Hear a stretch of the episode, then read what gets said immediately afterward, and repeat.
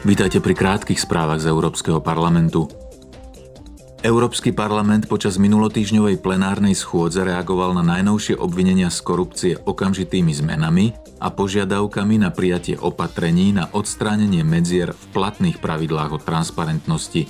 Poslanci rozhodli o úplnom pozastavení práce na legislatívnych spisoch týkajúcich sa Kataru.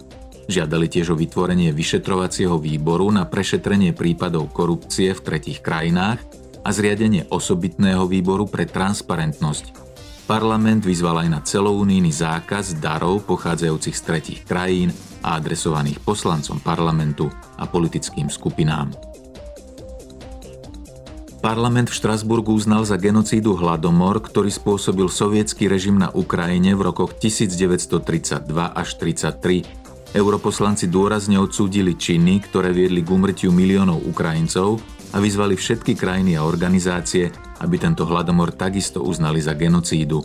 Parlament v uznesení obvinil aj súčasný ruský režim, že porušuje zvrchovanosť a územnú celistvosť Ukrajiny, snaží sa zlikvidovať krajinu ako národný štát a ničí identitu a kultúru ukrajinského ľudu.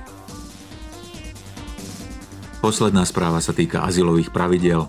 Podľa legislatívneho návrhu, ktorý odsúhlasili parlament a rada, budú môcť registrovaní žiadatelia o azyl začať pracovať skôr a ich výhliadky na integráciu sa zlepšia. Členské štáty budú musieť pomôcť zlepšiť perspektívu týchto žiadateľov na integráciu tým, že im umožnia prístup k jazykovým kurzom či kurzom občianského vzdelávania alebo odbornej prípravy.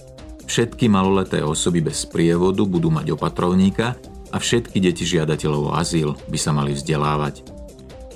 Počúvali ste krátke správy z Európskeho parlamentu.